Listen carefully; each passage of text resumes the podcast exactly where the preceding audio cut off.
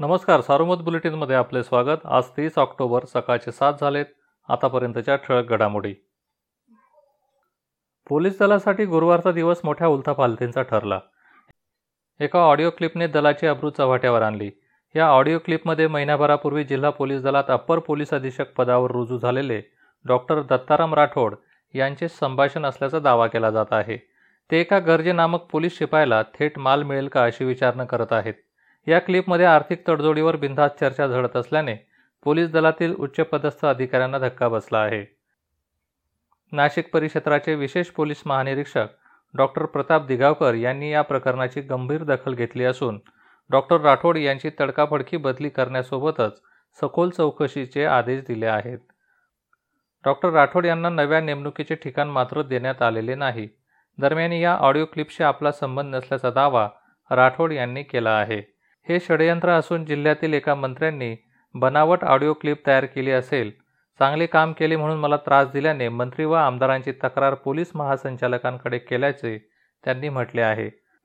त्रास देणाऱ्यांना मी सोडणार नाही असा इशाराही त्यांनी दिला. या क्लिपमधील चर्चेत काहींची नावे घेण्यात आली आहेत.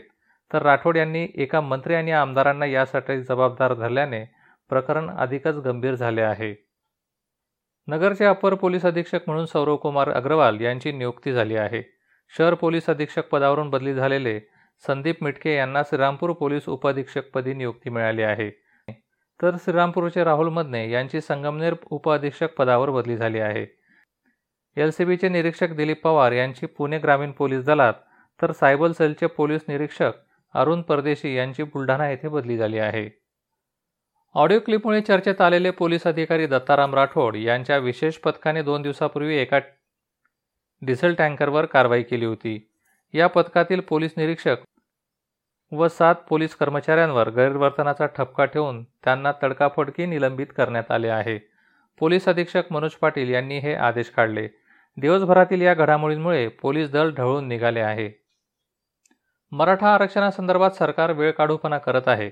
हे सरकार मराठा आरक्षणाबाबत गंभीर नाही त्यांना आरक्षण द्यायचे नाही असा आरोप माजी मंत्री आमदार राधाकृष्ण विखे पाटील यांनी केला आहे. करोनामुळे जिल्हा परिषदेच्या सात अधिकारी कर्मचाऱ्यांचा बळी गेला.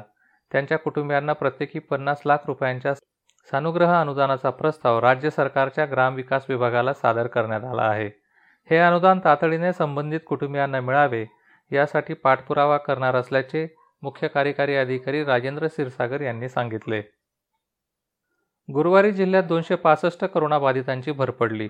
तर सहा बळी वाढल्याने करोना बळींची एकूण संख्या आठशे एकोणसाठवर पोहोचली. या होत्या ठळक घडामोडी सविस्तर बातम्यांसाठी वाचत राहा दैनिक सारोमत किंवा भेट द्या देशदूत डॉट कॉम या संकेतस्थळाला. नमस्कार.